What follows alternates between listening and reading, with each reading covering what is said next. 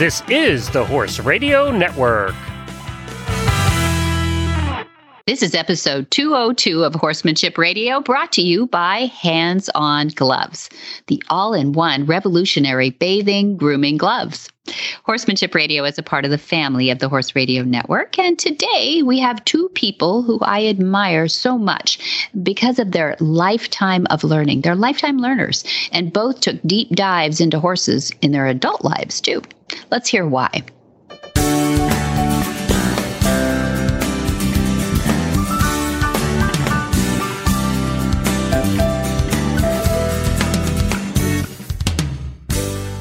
This is Debbie Laux, and you're listening to Horsemanship Radio. Thanks for joining us. Horsemanship Radio airs on the 1st and the 15th of the month, and I have my producer George with me today. Hi, George. Hey, uh, Debbie. It's fun to have somebody all the way from Florida, but I'm with a J in the first part of the name, but it's not Jen. How are you? I'm doing fantastic. It's a pleasure to be here. Thanks so what much city? for having me. You bet. We, I couldn't do it without you. what city are you in in Florida? I am in Hollywood, but do not get confused. It's not what? that kind of Hollywood. Okay, I know. I'm I know. in California. What? exactly right. It's Florida's a very interesting place. That's oh, that's definitely okay. true. So today we're going to get into these a little bit, and uh, this is where Jen usually says something about the listeners and what we were up to these days at Flag is Up Farms, but I will fill in for her and say that there are a lot of great points that come out of these two interviews that we did. We had a great time with Susanna Lane Johnson. Uh, who is from Heart of Phoenix and is completely ensconced in horses, but she started it later in life. And you'll have to just listen closely to what she says about hooves, George. You will never in your life know more about hooves than after this interview. And I don't think you're a horse person, so I'm excited. I was going to say it'll be more than ever. From zero, I mean, we can only go up. Oh, stop. And you will also learn brush hogging, what brush hogging is, because I brush hogging. brush hogging is. yes. Okay. Yeah, don't even get it. so it's not brushing hogs. I'm going to know that moving forward. Okay. Point. I didn't ask that question, but no, it's not. And then James Oliver is our second guest, too. And what a dear sweet man he is. And his journey through life has led him to horses as well. And he comes from a not a horsey background at all, but he is a therapist and a counselor now for drug abuse programs. And he found his way because of the qualities of horses through to us and now works here. So excited to talk to both of them and share them with the listeners. And uh, we'll get started with that. Uh, we have our sponsor here, though, Hands On Gloves, and it is a an amazing company created by Jay Michelson, and it was created by animal people for animal people. I love that. They founded it in 2015. Listen in on his words. Hi, I'm Monty Roberts. And am I excited to bring you the news of a revolutionary, new, all-in-one shedding, bathing, grooming tool. Hands-on gloves. They are fantastic. And you believe me, I've tried them all. Hands-on outperforms traditional curry combs, shedding blades, metal bristles, and all those things. Most animals will gravitate to you for more grooming and petting time. If you wear them, your animals will love you more for it. While using the hands-on gloves, you can easily handle water hoses, shampoo bottles, lead ropes, leashes, and anything you want with them on your hands. They are easy to clean and they massage muscles and stimulate circulation while helping to distribute natural oils for a healthy skin and coat. Hands-on is changing the way we bathe, deshed, and groom our animals forever. Hands-on gloves. They are fantastic.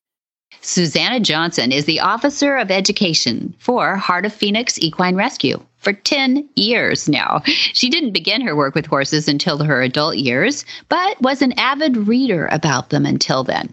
Susanna taught preschool integrated with special needs children for several years, which she believes greatly equipped her to work with horses in all varieties later in life. In 2011, she began her work at the Heart of Phoenix and soon discovered that there was a real need for easy to understand education on all subjects equine.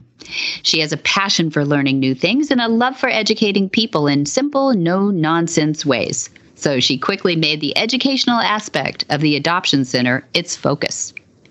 Welcome, Susanna Johnson from Heart of Phoenix Equine Rescue. I'm so pleased to have you on. How are you? I'm doing fairly well on this rainy day fairly well in this right now. No, we are deep into winter at this point, and I know that you guys work hard out there and mostly outside. So I'm glad to have you inside for 20 minutes or so. We'll we'll hear a little bit for you, but I kind of want you to forget that we have listeners. I'm going to forget we have listeners, and we're going to go back to that time when you and I sat in a restaurant in Solvang, California, in the dark of night, not too long ago, and had a really geeky good conversation about horses and all that you guys do, the amazing things you guys do at Heart of Phoenix. And where is it located so people have a perspective? We're outside of Huntington, West Virginia, over here on the East Coast in the Appalachian Mountains. Appalachia. And we had Adam Black. we had Adam Black on recently, who has done a lot of work with you guys there too. What did he win? He won the Appalachian Trainer Face Off professional division two times in a row. Well, not in a row, but two times over the years that we've put it on. Mm-hmm. He won the first year and he won this past year. Yeah. Yeah. He's an amazing guy. Came out here and interned and just ha- had a lot of fun with them. But he got to see a lot of wild horses. And that's what I want to get into with you a little bit too is how do you go from not being raised up with horses? I think you even said your mom was afraid of horses. Is that right? She was, yeah, deathly afraid of them. So I got to interact with horses probably other than petting them over a fence. I think I got to ride maybe about, I don't know, 10 times or less as a child. And then as I grew up, I had children, and my middle child loved horses. When she was six, we gave her riding lessons for her birthday, and I worked at a barn to pay for those. Uh, and after I had worked there for a while, they were like, Well, we'll just teach you to ride too. So I started riding when I was about 26. Oh, that's amazing. I mean, what a great way to get into it is seeing it from the barn side of it rather than the romantic Mustang on the hilltop that we hear about a lot too. And want to go after that because you saw from the practical side. But you had taught preschool and done some thing with uh, some work with special needs kids and everything. Tell me why you think that equipped you to work with horses. Well, teaching an integrate, well, teaching preschool on a whole, even if they're what's quote normal children, is a lesson in patience and diversity because not all children learn the same way. And then when you mix in autistic and Down syndrome and um, de- developmental delays and all that, adds a whole new dimension to it. And you have to learn to not only maintain your patience and your composure, but kind of roll with the punches. Think outside of the box. If something isn't working, how can you present it from a different way that mm-hmm. might make more sense, connect more with that particular child's brain. So at one point I had, I think I had 24 students in all and eight of mine were integrated special needs children. So it was quite an interesting classroom. That is busy. Yeah, that's hard work and patient work. Give us a tip on how do you keep your frustration down? You've got to be tired some days and it's got to be frustrating to not know exactly how to help somebody. What do you do that maybe is something we can do with our horses as well? Is that fair? Well, I will tell you what I do with my horses when I get really frustrated or when I get scared because if we admit it, we love horses and we're good at horses and some of us are better at horses than others. But there are still times where you are really either very worried or very afraid of what's going on. And mm-hmm. either you have to get out of there and regroup yourself or you have to figure out how to regroup yourself in there. And what I do, and this is the most ridiculous thing ever, is I sing some mm. stupid song at the top of my lungs because you can't hold your breath and screw up your breathing right. when you're singing. That's perfect. At the top of your lungs, huh? Well, pretty loud. I'm not whispering it under my breath. I mean, the horse can yeah. hear it. I, there's been times where the horse has learned how to sing "Mary Had a Little Lamb" with me. Yeah. so, and I, awesome. you know, that sounds funny, but that is a lot of times what I revert to is "Mary Had a Little Lamb" because it's got a rhythm to it. It's got simple words it engages preschool children, so it kind of engages maybe the horse brain, just the rhythm of it, not necessarily right. that they care that Mary had a little lamb. right.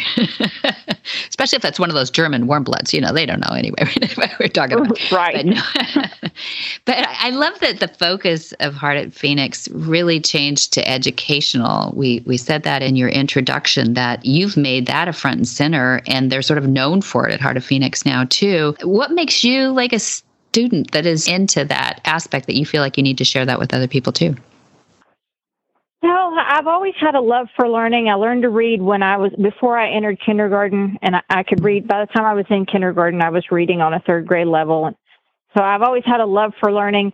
And also, I had three parents who had Alzheimer's, and one of the ways that you can combat the all, onset of Alzheimer's is to keep feeding your brain with things that challenge you. Mm. So, in addition to loving learning, I make it a point to do that to kind of help offset that genetic component of the Alzheimer's.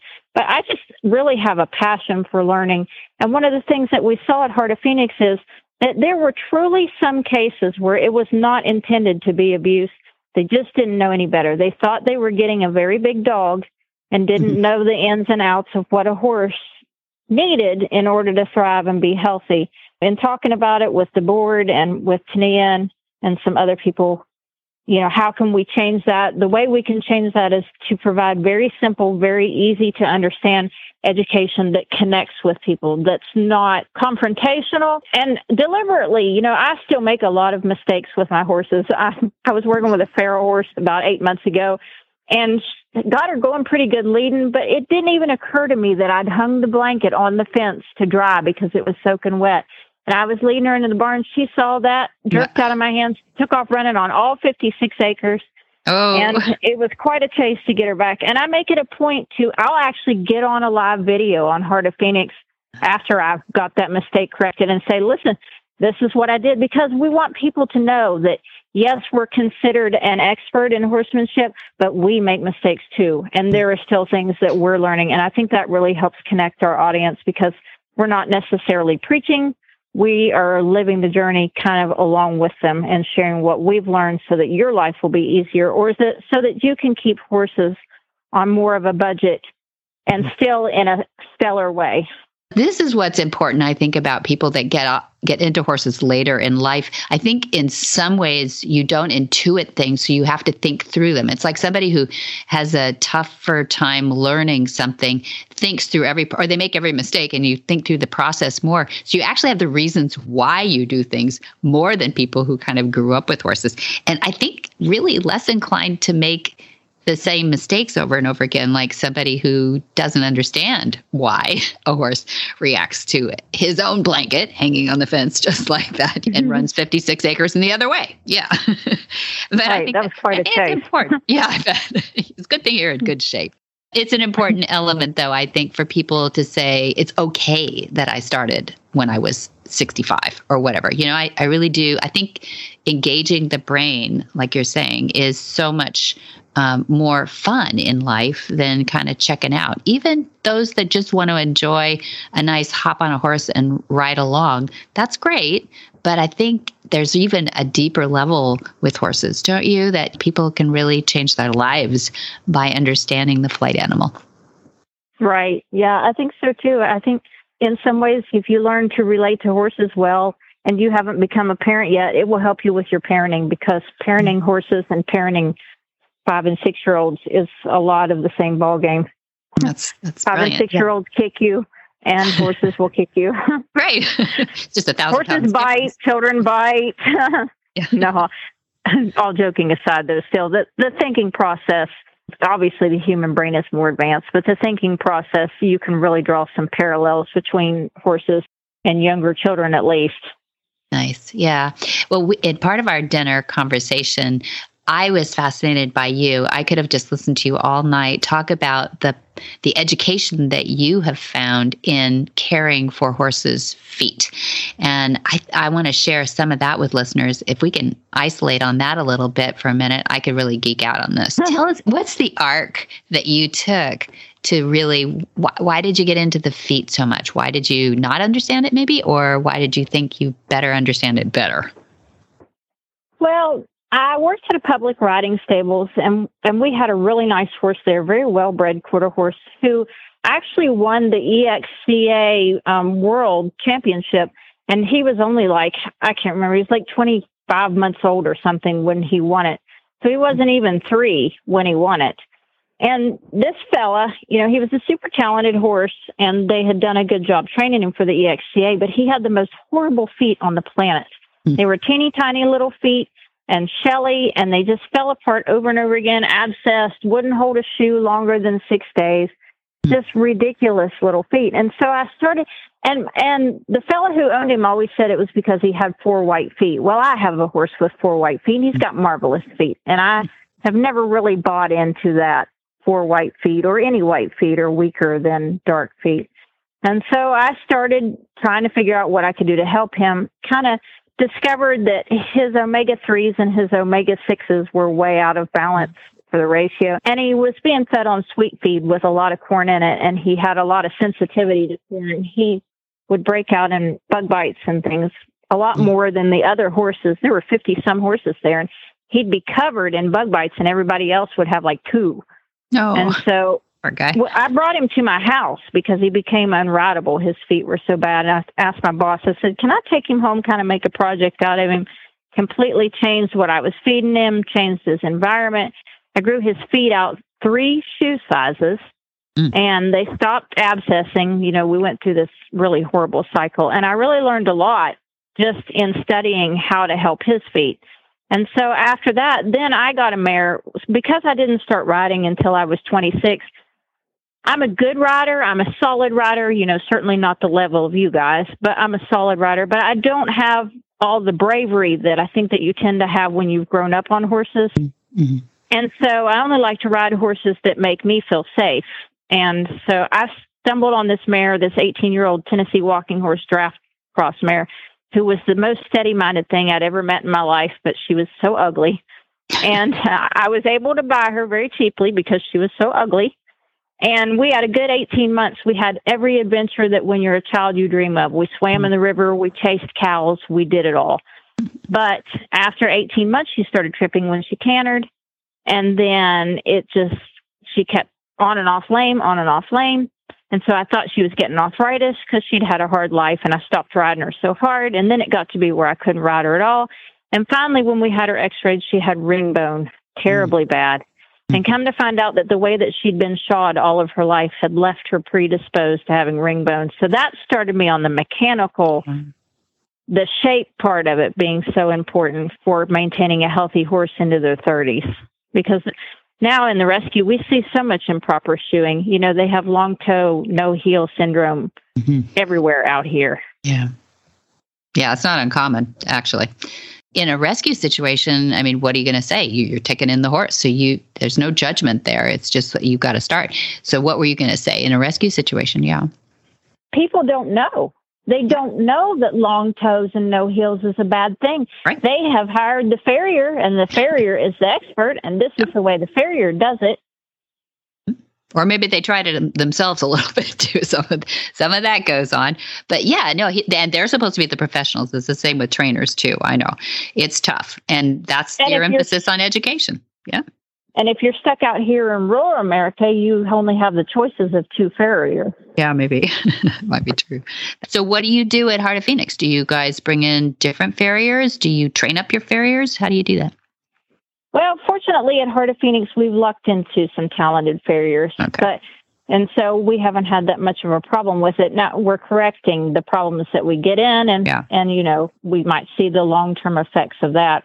We have horses that go into having ring bone after they've been adopted out five years. And of course, mm-hmm. that's just the way it goes. But, yep. but it's one of the reasons why the education on our Heart of Phoenix Facebook page and our blogs is important because maybe we can get people to realize that's not what we're supposed to be doing. Yeah. Yeah. So what so besides I hear diet for sure and then good farrier for mm-hmm. sure. What else do you do? Do you keep them walking on any footing that helps out there? Do you keep them do you keep them barefoot a lot or do you try to put shoes on fronts maybe because mm-hmm. you've got them in herds I think too, right? Yeah, we try really hard to keep them barefoot. Most of our thoroughbreds we're not able to do that with. Mm-hmm.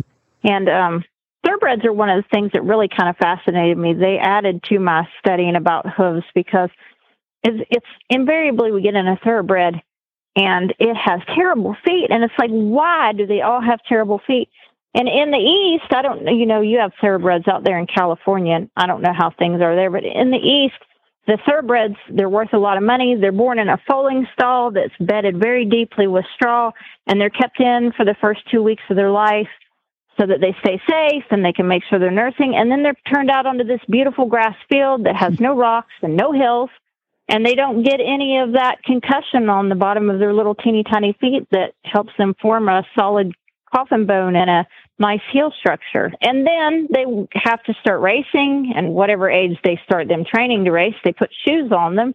And then oftentimes out here, they shoe them aerodynamically so that their foot will flip over one thirty sixth of a second faster. Mm-hmm. But that's ne- necessarily a shape of a shoe that's healthy for a horse, and just all these factors. So mm-hmm.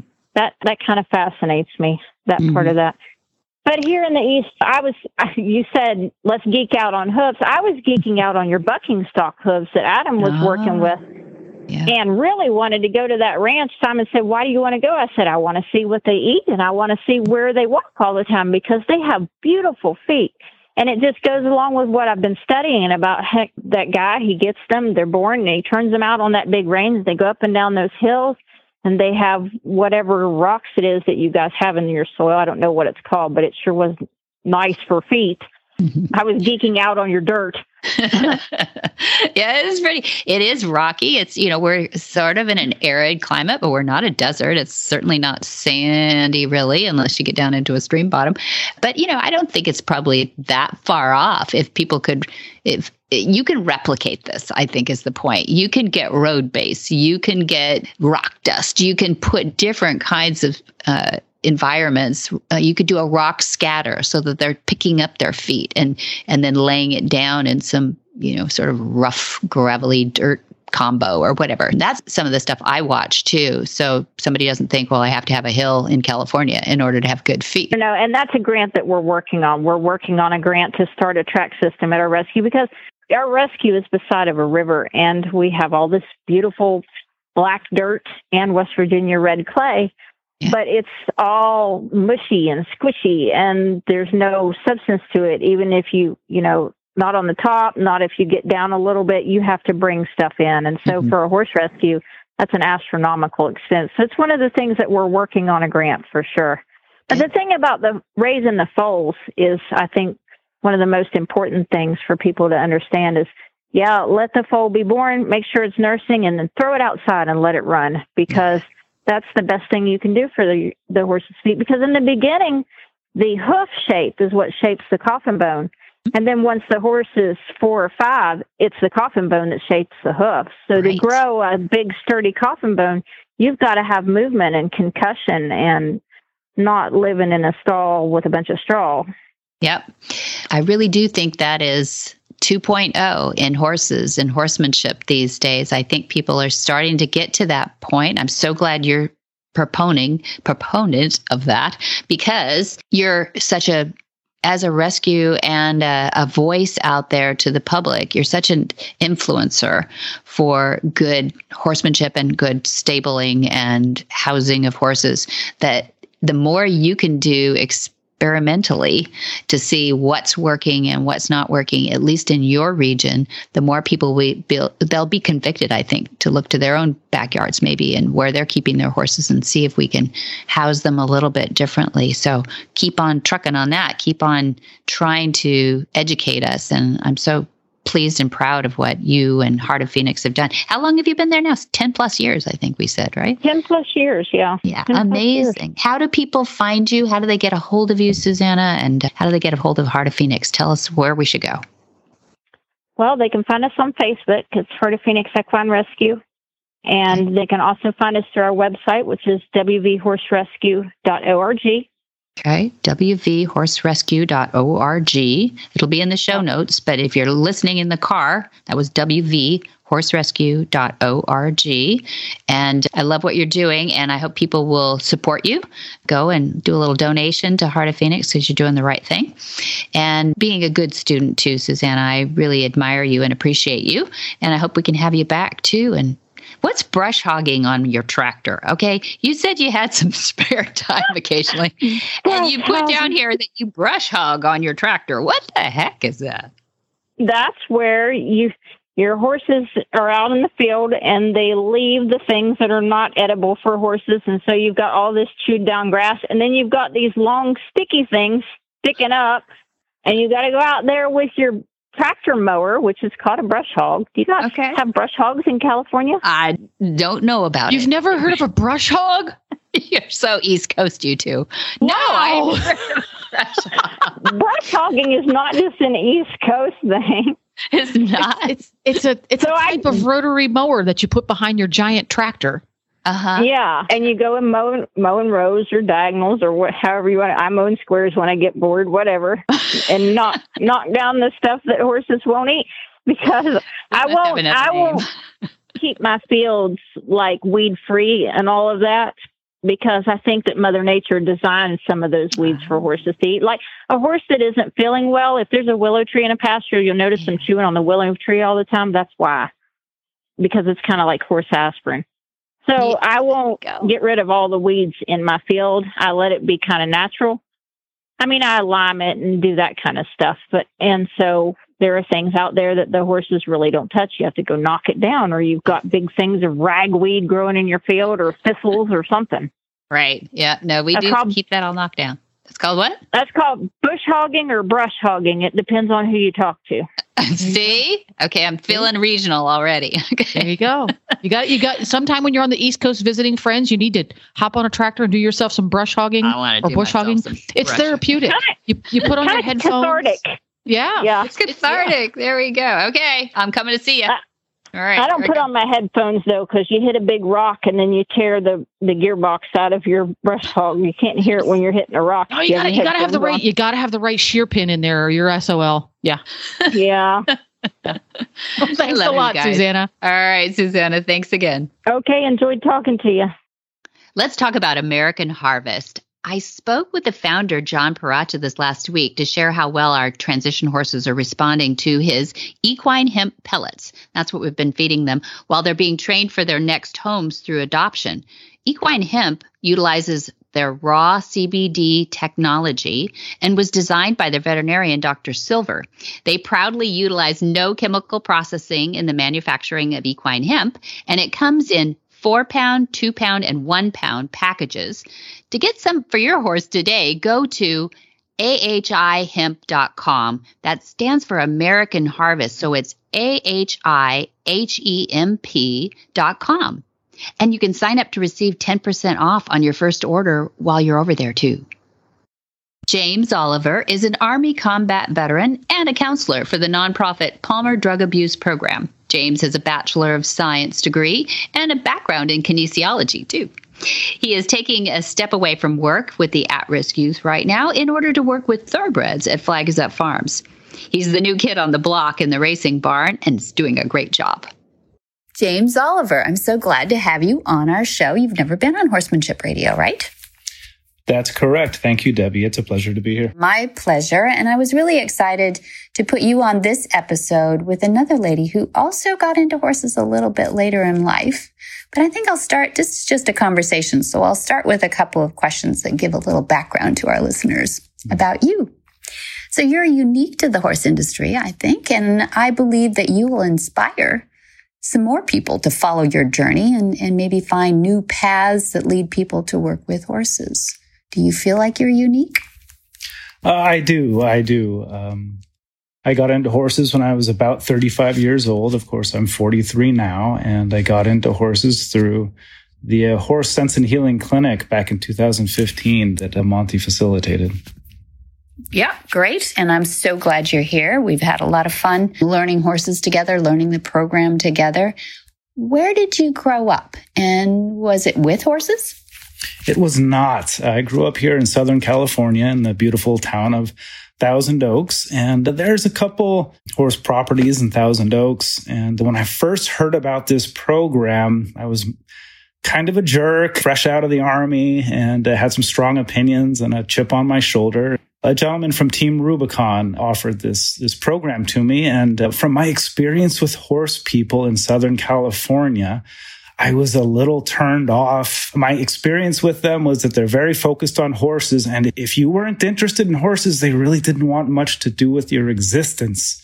So it was after the second time Monty's program was suggested to me that I decided to take up the offer and realized it was so much more than riding and some of the more simple things we do with the horses. Yeah. Well, that's true. I don't think anybody would argue with the fact that horse owners can be argumentative, but but we're very opinionated, and I guess we think our way is is the only way. I love what Dad said: "If you show me a different way, though, it'll be my way tomorrow."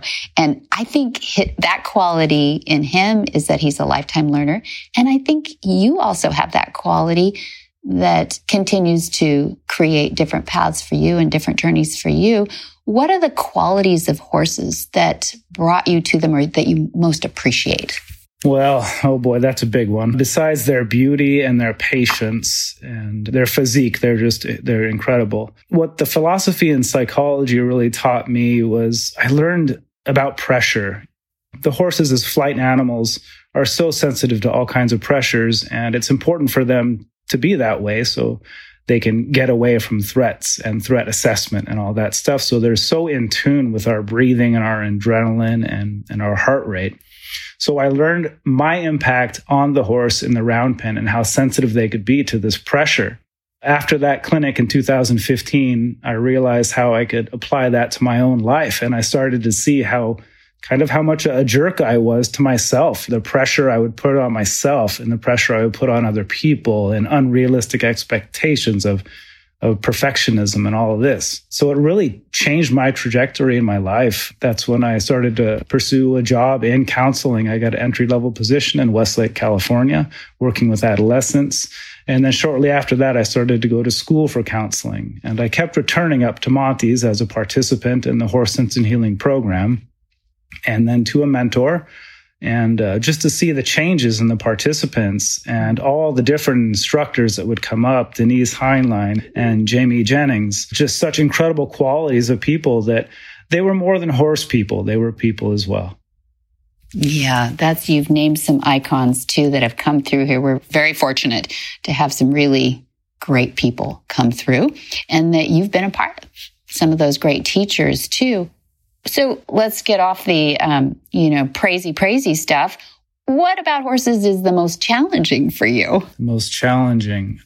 All the horses have backstories. Mm. And Monty has a quote. I'm probably hacking it up. It's uh, blaming the horse is like blaming the night for being dark. Yep. So, yep. when I go with the horses, it's important for me to not judge them on anything and just understand them how they are with the acceptance of I have no idea how many things led to how they are in that moment. Mm. And just to be with them and hold that intention of being with them.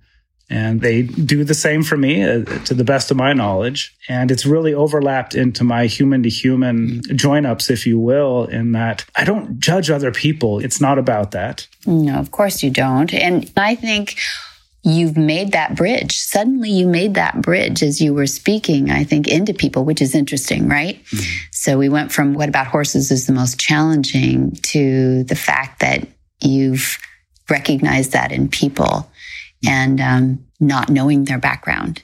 And it's a great, it's a great perspective, isn't it? To, to not know a person's background and then assume things.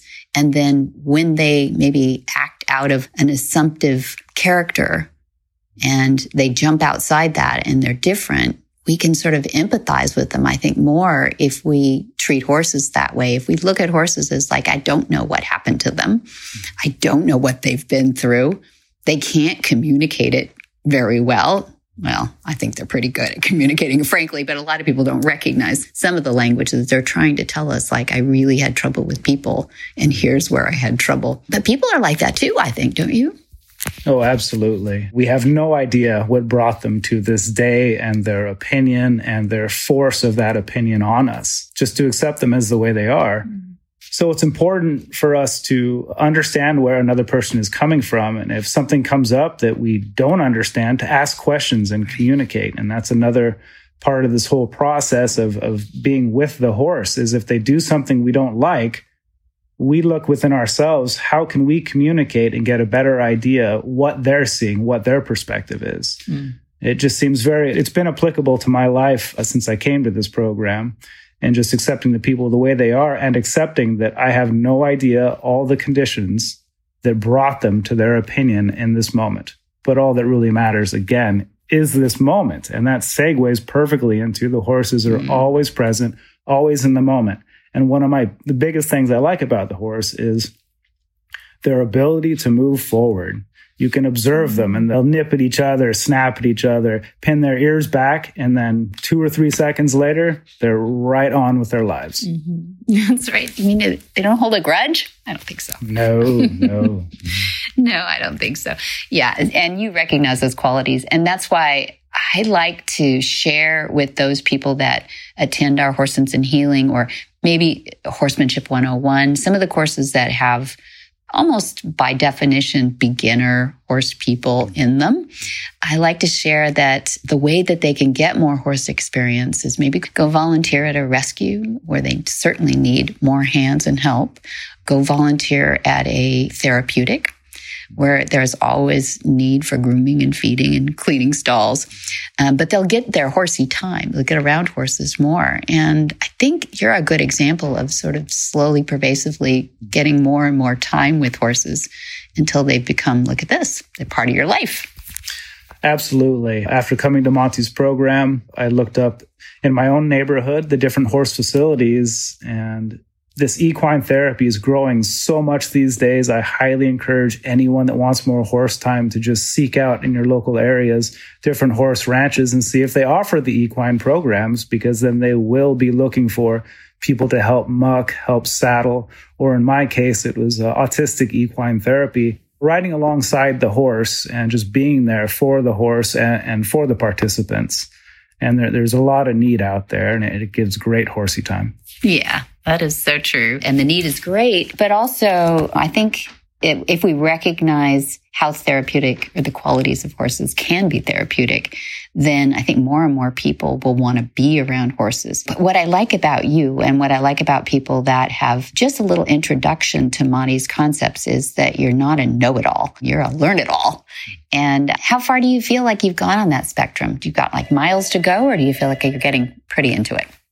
I, I feel like I have miles to go and I'm getting into it. I like to say that I'll be a, a, student for the rest of my life. I'm mentored by Monty, but I'm also mentored by a five year old kid who just reminds me of the wisdom and the beauty and the enthusiasm we can carry on throughout our day. So I'm excited to, to continue to learn I also just feel like I have an incredible base in the psychology and philosophy of the flight animal because we all have some of that flight animal in us. We've all been children. We've all been afraid. And uh, a lot of us that have been to war or very traumatic experiences, you know, we know what it's like to be afraid. And what we want to do for each other is provide a calm place to where there is no reason to be afraid. And that's the best we can do for each other mm-hmm. and the horses. Mm-hmm. Very good.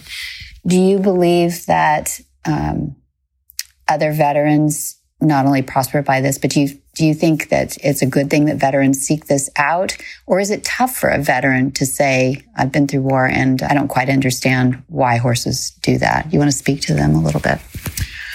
Oh yeah. Once again, this program is so much more than uh, you know. We we we don't ride the horses. It's really we supply tools to anyone, veteran, first responder, at risk youth. We supply tools and it's almost kind of a spiritual thing because these tools go within the individual and the individual realizes where they can use these tools. You know, our programs are not a bunch of heavy processing. Mm-hmm. Uh, we give tools and then the participants will realize where they can use the tools in their own life. And that's part of why I just keep coming back is to see the, changes in people's lives is just so foundational. And the beautiful thing is it's all intrinsic. It happens inside of them without our force, just like we don't want to force the horse to do something. We don't want to force somebody into healing because ultimately it happens on the inside. Mm, that's great. You do have some training and some background in motivational interviewing. And if people want to look that up, they can get a a little more foundation on it. But why did you train up in motivational interviewing? What was your impetus? Uh, just very blessed with the way uh, everything worked out. You know, I was in school for counseling and it was an entire semester on uh, motivational interviewing and it just clicked in my head. I was like, oh my gosh, this is what Monty is doing with the horses in the sense of if I'm working with uh, an adolescent, I tell them, I'm like, you are the driver of the car. I'm the passenger. It would be dangerous for me to grab that steering wheel. And you have enough people telling you what to do. Mm. Bet that resonates.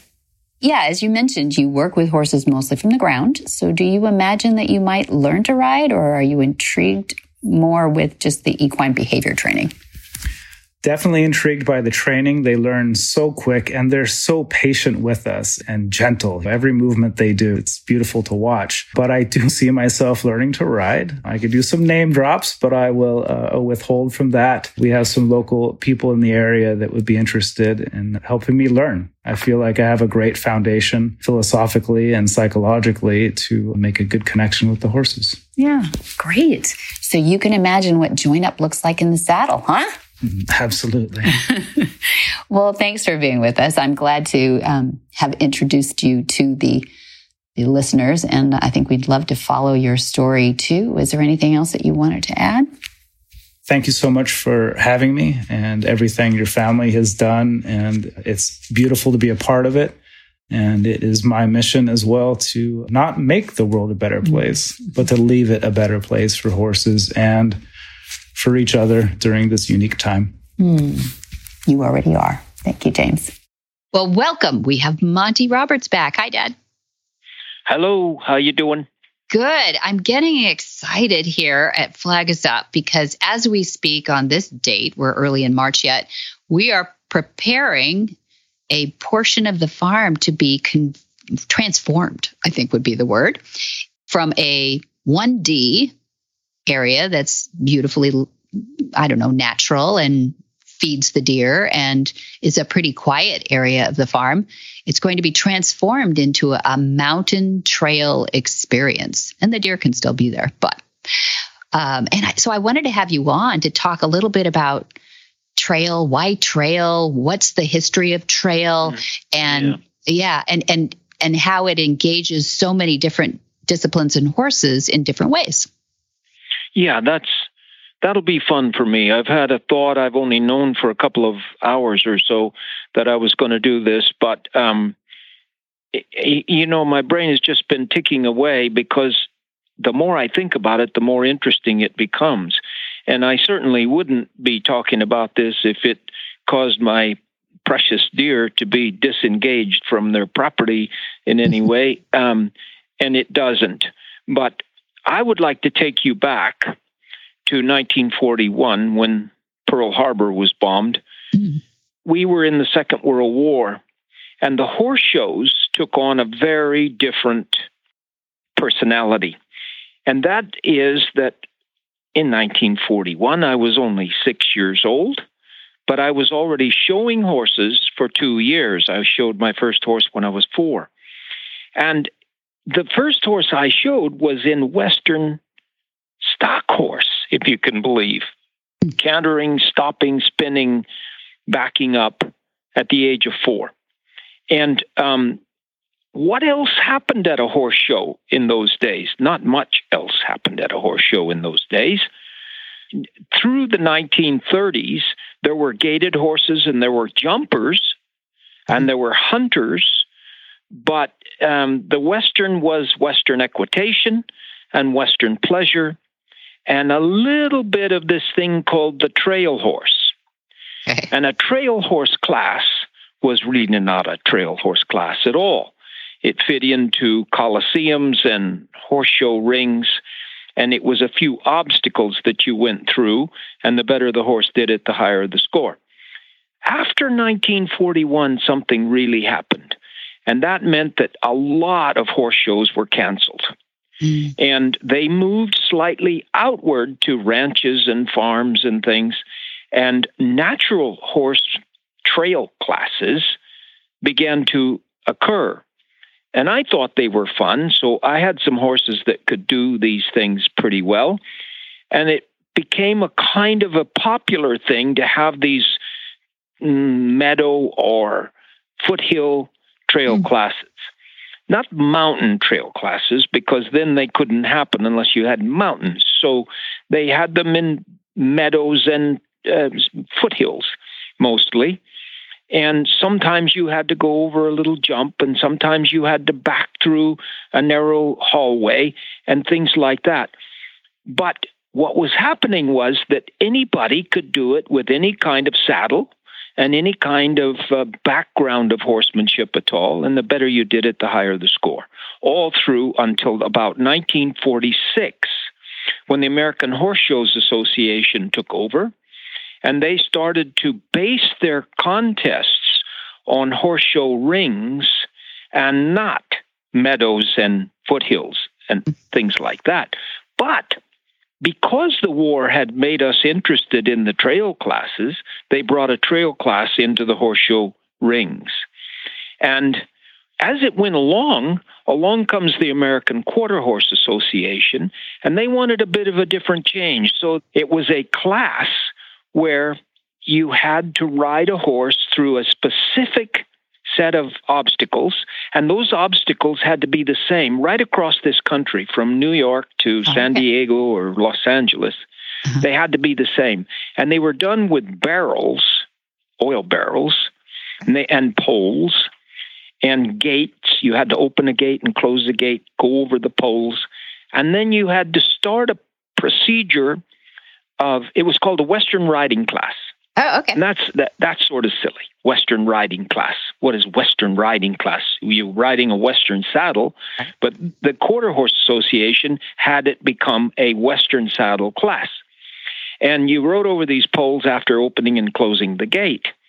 And then you began a situation where you walked, trot, and cantered, and you changed leads on a uh, S-shaped course that was outlined for you, the same in every town.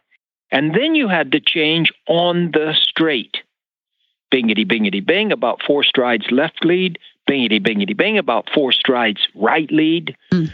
And you you had to go two straight lines changing leads. And um, I had never done that one because now, after the war, I was in the big time, man. I was in the cutting and rein cow horse, and I was show jumping, and I was riding gaited horses. And it was you know, the Western riding class was for ladies and gentlemen of a certain age, and they went very dim, in a very demure way through this already outlined course. And then it began to change. About in 1966 or 67, I heard about the mountain trail course.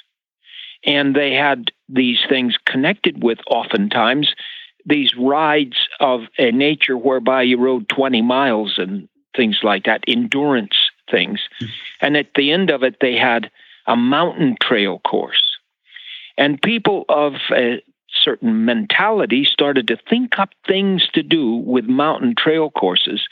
And these became very intricate. I mean, you had to go across swinging bridges. You had to back over things. You had to walk through water. You had to do all sorts of things, and they didn't stay the same. They started putting them in areas, not coliseums and horseshoe rings, but in areas that were more commensurate with the foothills or the mountains, in fact, uh, almost like mountain cliffs and stuff that they would build. And now, Debbie, my daughter, who is on this line, got interested in that. Why? Because there were a lot of people that wanted to do this. And the lady of a certain age and the gentleman of the certain age could get interested in this. And with a little um, effort, they could train their horse to do these crazy things as well as the, you know, consummate trainer could do. And that became exciting to a lot of people. See? And so the the entries began to climb and climb and climb in numbers. And now, all over the United States, the mountain trail courses are becoming very popular. And along comes my daughter and says, I want one in the infield of your racetrack. And um, they only cost a couple of hundred thousand dollars oh, to build, whatever. They're, they are they are very very involved, and they do have different elevations. They have different requests that you make of a horse. And they are not consistent in that they are the exact same thing in Denver as they are in uh, Los Angeles or Dallas, Texas. They have variations. And some of these guys that have uh, started to make these are very intelligent people who've come up with the wildest ideas. And then you say, well, a horse can't even do that. And danged if they don't show up at 65 years of age and just, you know, ride like a pleasure rider would. But their horse has been trained by them to do these things and they go very quietly and they think their way through. Oh, horses aren't that intelligent. Get a, hold of yourself. The intelligence of these horses is just unbelievable how they will settle down step by step and go through these things. It's very intriguing. And uh, for someone that won 11 world championships in these other events that are so popular and so important, looks in awe at the mountain trail classes. So I'm Yeah, going to be gone, but you guys are going to have one right in my infield. And uh, this one is going to be built in the next couple of weeks, and I don't think you're going anywhere. So the um, yeah, the whole thing is built. Well, they built the obstacles in Washington State, uh, just because that's where all the wood is apparently. But those were shipped down, and they're in the infield right now. But here's what we're bringing in: logs and rocks and a and a lake. And we have a liner and gravel and all these things. So we are literally bringing the mountain to the infield. But it's, uh, I think the transformation that's pretty cool for the horses is that each element or each obstacle has its levels. And a good trainer is going to help that horse in hand, maybe. Maybe we start in hand for those transition horses that are two, three, four off the track. We're also going to have then the elementary uh, approach to the obstacle. Maybe it's um, a suspension bridge that you get your horse, hopefully, cause to want to cross the suspension bridge. But then there's the more advanced levels as your horse relaxes or as they train you to to understand the obstacles better.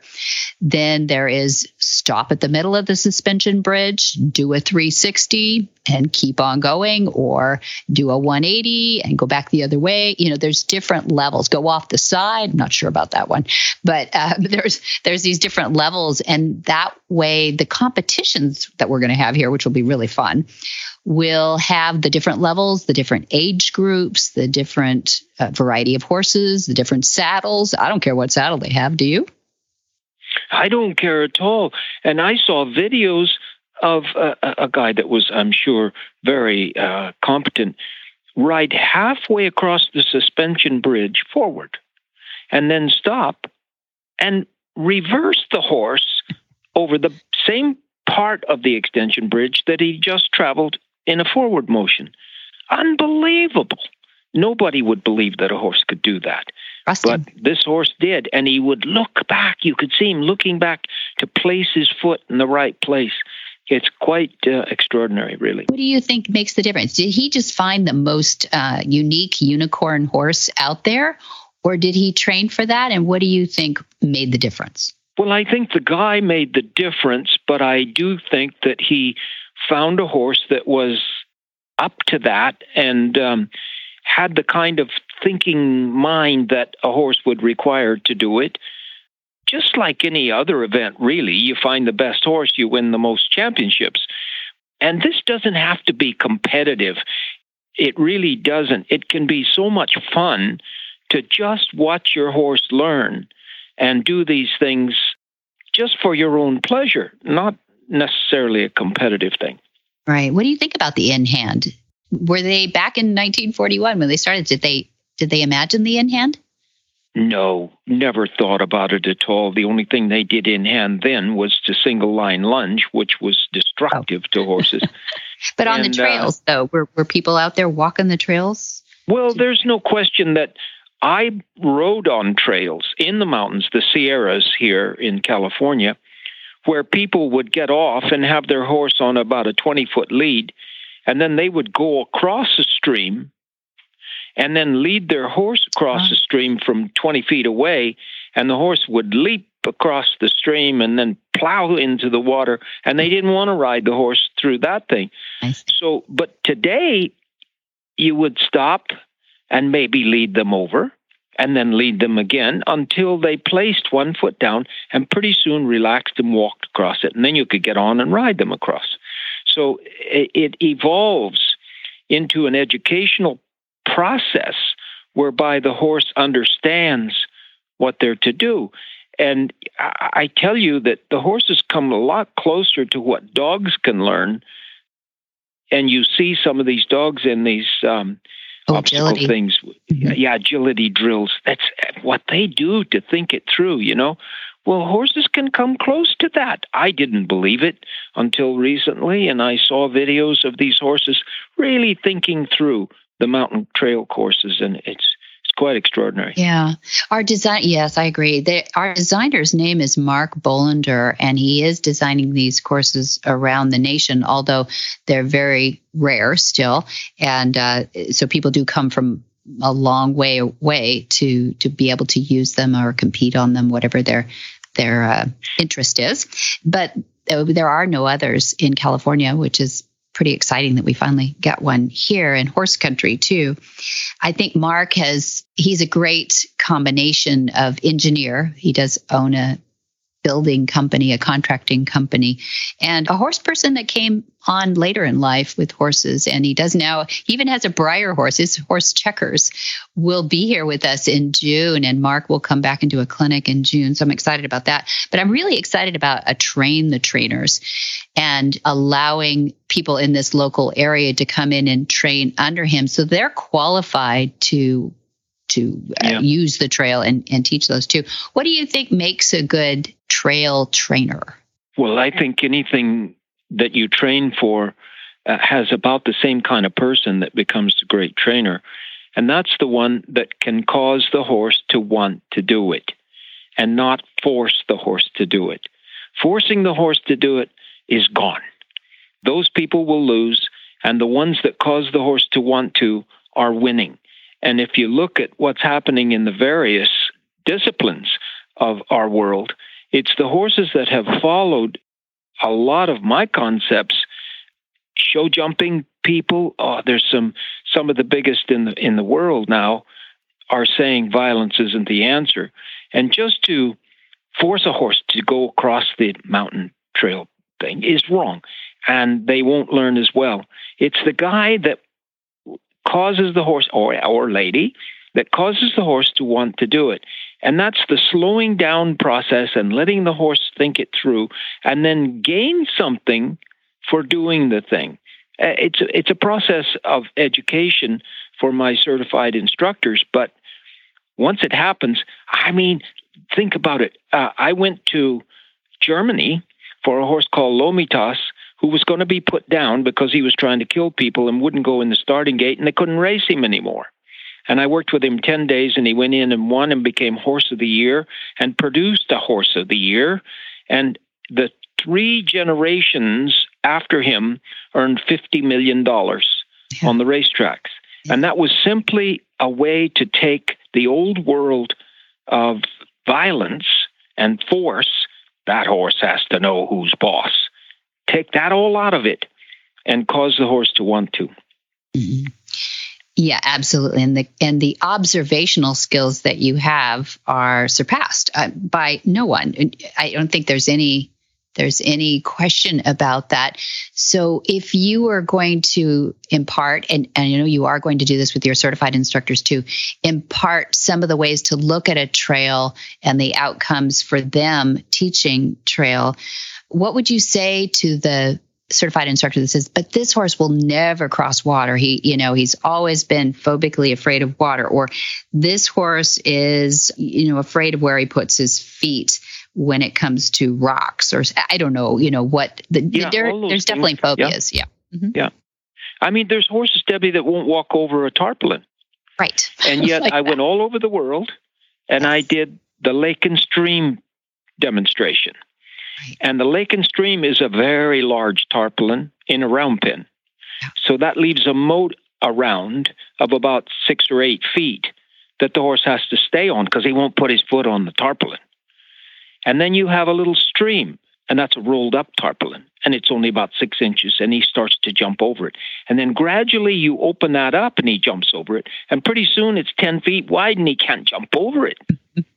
so he puts his foot on it, and then it doesn't kill him.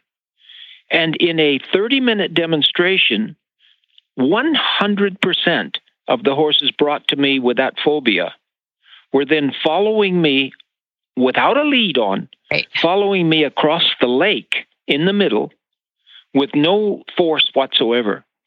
And people would just sit with their mouths open. Right. But or you- you cry. have to- I, I've seen it. Or cry. You but you have to allow your core to diaphragmatically breathe so that There you go. they know you're not anxious, you're not fighting, you're not forcing them to do anything. You are watching carefully to what they learn and then rewarding them for the thing that they learn. It's so much fun to do it that way. yeah. And, y- you know, pretty soon your body can't see it any other way.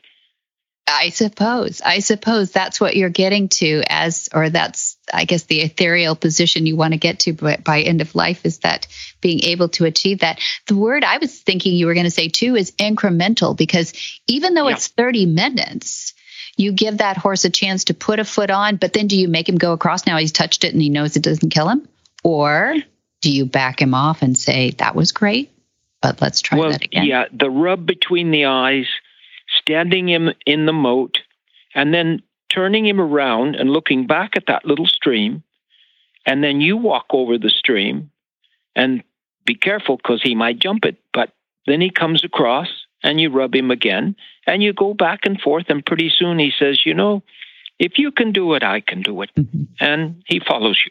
It's it's absolutely, and then the joy of watching a horse learn instead of watching a horse do it because they're made to. Mm. The joy of that is just overwhelming. watching them overcome that. Now, let's also add a pony horse or an anchor to the situation.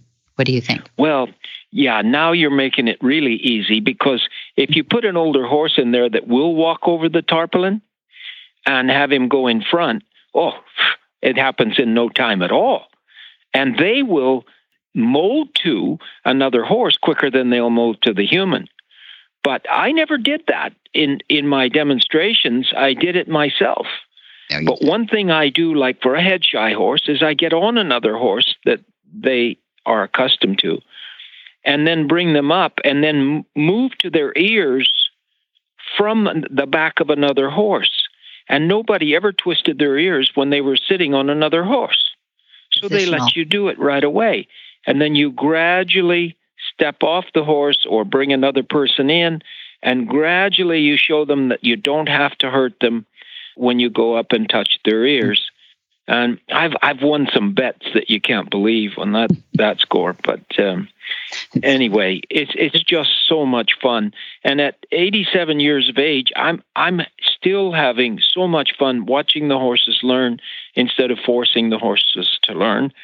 And when I see it with people, it's even more gratifying than seeing it with the horses because every person then does it with the next hundred horses or something. Exactly. And yeah. yeah. and the the whirlwind broadens, you know. Yeah, love it. Well, I'm looking at this little bit of a drawing. It's not the final one, but there's things on this called Texas two step and uh, balance beam and teeter totter and rolling bridge. That's an exciting one. And Oh, yeah. and um, swinging bridge, suspension bridge. Uh, there's a trestle bridge. Uh, there's boxes. There's w- not only that big pond that we talked about, but there's also uh, water boxes to walk through, cross logs. Cross bucks is another one where they're up and down and up and down. Uh, rock scatters, uh, step ups, mazes. Oh my gosh, we have found many, many ways to train or, or torture, however you look at it. Yeah, and you have to you have to keep that word incremental very close to you when you start these things because for instance the swinging bridge. Mm. I've watched him go across the bridge on a video uh, with that was absolutely swinging like you can't believe, and the horse was just let, waiting until it stopped, and then take another step, and then wait till it stops, take another step, And that didn't happen overnight, and it didn't happen without the bridge only moving a little bit at first, and then a little more, and a little more, and a little more. It's absolutely incredible what incremental training will do for you. And a lot of people who are traditional in their thoughts will say, Well, I don't have time for all of that. So they'll take six months to get a horse to do it. And in six minutes, you might get the horse to do it when you do it incrementally. Well, I hope people will take that to heart, go home and practice, and then come visit us and come see our huge mountain Oh, trail sure. course. It'll be really fun. Yeah. Well, thanks. Thanks for sharing a little history of trail and also uh, your training via radio of Oh, tra- trail right. Obstacles. And- Yeah. And I thank you for sharing not only the mountain trail land with us, but also with the deer. Yeah, and I have a group of students waiting for me to talk to them right now. So There you go. I, I'll leave you, Debbie, but um, uh, invite everybody to come. Uh, the gate says visitors welcome. Mean it. Thank you. Hi, I'm Monty Roberts. And I'm coming to you now to talk about the Monty Roberts Online University. You know, there ought to be six months in everybody's life where they just live with their animals. I've been staying home, but uh, three months now, I've been home with this virus thing. And the things I'm learning, we're bringing you a new series. What horses see, how horses see, and about horses seeing things. The online university is bringing you the last three years of my learning process, which I promise you is the learningest years I ever spent. The Monty Roberts Online University, uh, you won't miss a minute of it if you get started on it. I love bringing it to you, and it's my shot to take my concepts to the next generation. Monty is looking forward to meeting some new friends, two legged and four legged. In March, we have March 22 through 24. There's an introductory course, Module 3, that's on long lining, and it's with two lines, of course. And in March 29 through 31, we have our introductory course, Module 4, and there'll be some people preparing for the intro exams then. So join us with that if you've taken the other three modules ahead of that. April, we have four through eight. We have intro exams. Those are all those people rounded up that have taken one, two, and three, and possibly four. So the introductory exams are April 4 through 8. Then we have a popular April 9th Horsemanship 101. Then April 22 through 24, we have another Horse Sense and Healing, one of six that we have all year. So if you have veterans or anybody with post traumatic stress that has been in a service industry, veterans, fire, police, EMTs, trauma nurses, all that uh, are invited to look us up for the Horse Sense and Healing, April 22 through 24. Then April 25 through 29, we have our Gentling Wild Horse Course, five days of fun. It's really exciting back in our Gentling Wild Horse facility. And then in May, a little farther out here now, we have our exams coming up, and we will have Denise Heinlein back from Germany, assuming that they let her out of the country these days with COVID. But May 2 through 13 are the advanced exams, and you know who you are eligible for that. And May 16 through June 3rd are the advanced courses. And those are the people that are ready for the advanced courses and have passed the intro exams and invited to the advanced course. Then June, this is long term planners, June 17 through 19. I'm so excited for the movement. This is our fifth annual, the 17, 18, 19 of June. We'll have our movement 2022. And um, it is composed of two days of wonderful horsemanship plus a third day of wait for it, this is the first time we've had this. The third day of private sessions with our renowned experts across all subjects. And you'll have to go to that website, go to montyroberts.com, and click on the tab at the top that says movement. And you will find out all about our event and who is coming. And here's a hint there's a lot of HRN, that's Horse Radio Network hosts that will be there. In fact, it's pretty much a host meetup, but they're all experts, as you know, and we'll be announcing all of those on that page. So if you want to go there right now, go to montyroberts.com and movement forward slash movement and click on the tab. For details about today's show, go to www.horsemanshipradio.com where you can find links, photos, and more information about our guests. As always, we love your feedback. Please follow us on Facebook under www.facebook.com slash Monty Roberts, Twitter at www.twitter.com slash Monty Roberts, and Instagram, instagram.com slash Monty underscore Roberts. Oh yeah. my gosh, I'm in awe of your radio voice. That was oh, so you're too kind. I, I went too far. My apologies. you almost stepped on my lines. You were having so much fun, didn't you? Okay. I was. I was. no, I get to thank our sponsors, and those are Hands On Gloves, American Harvest Inc., and MontyRobertsUniversity.com. That's the reason for being. Be sure to visit all the other great shows on the Horse Radio Network too at www.horseradionetwork.com. Until next time, have many happy horse hours.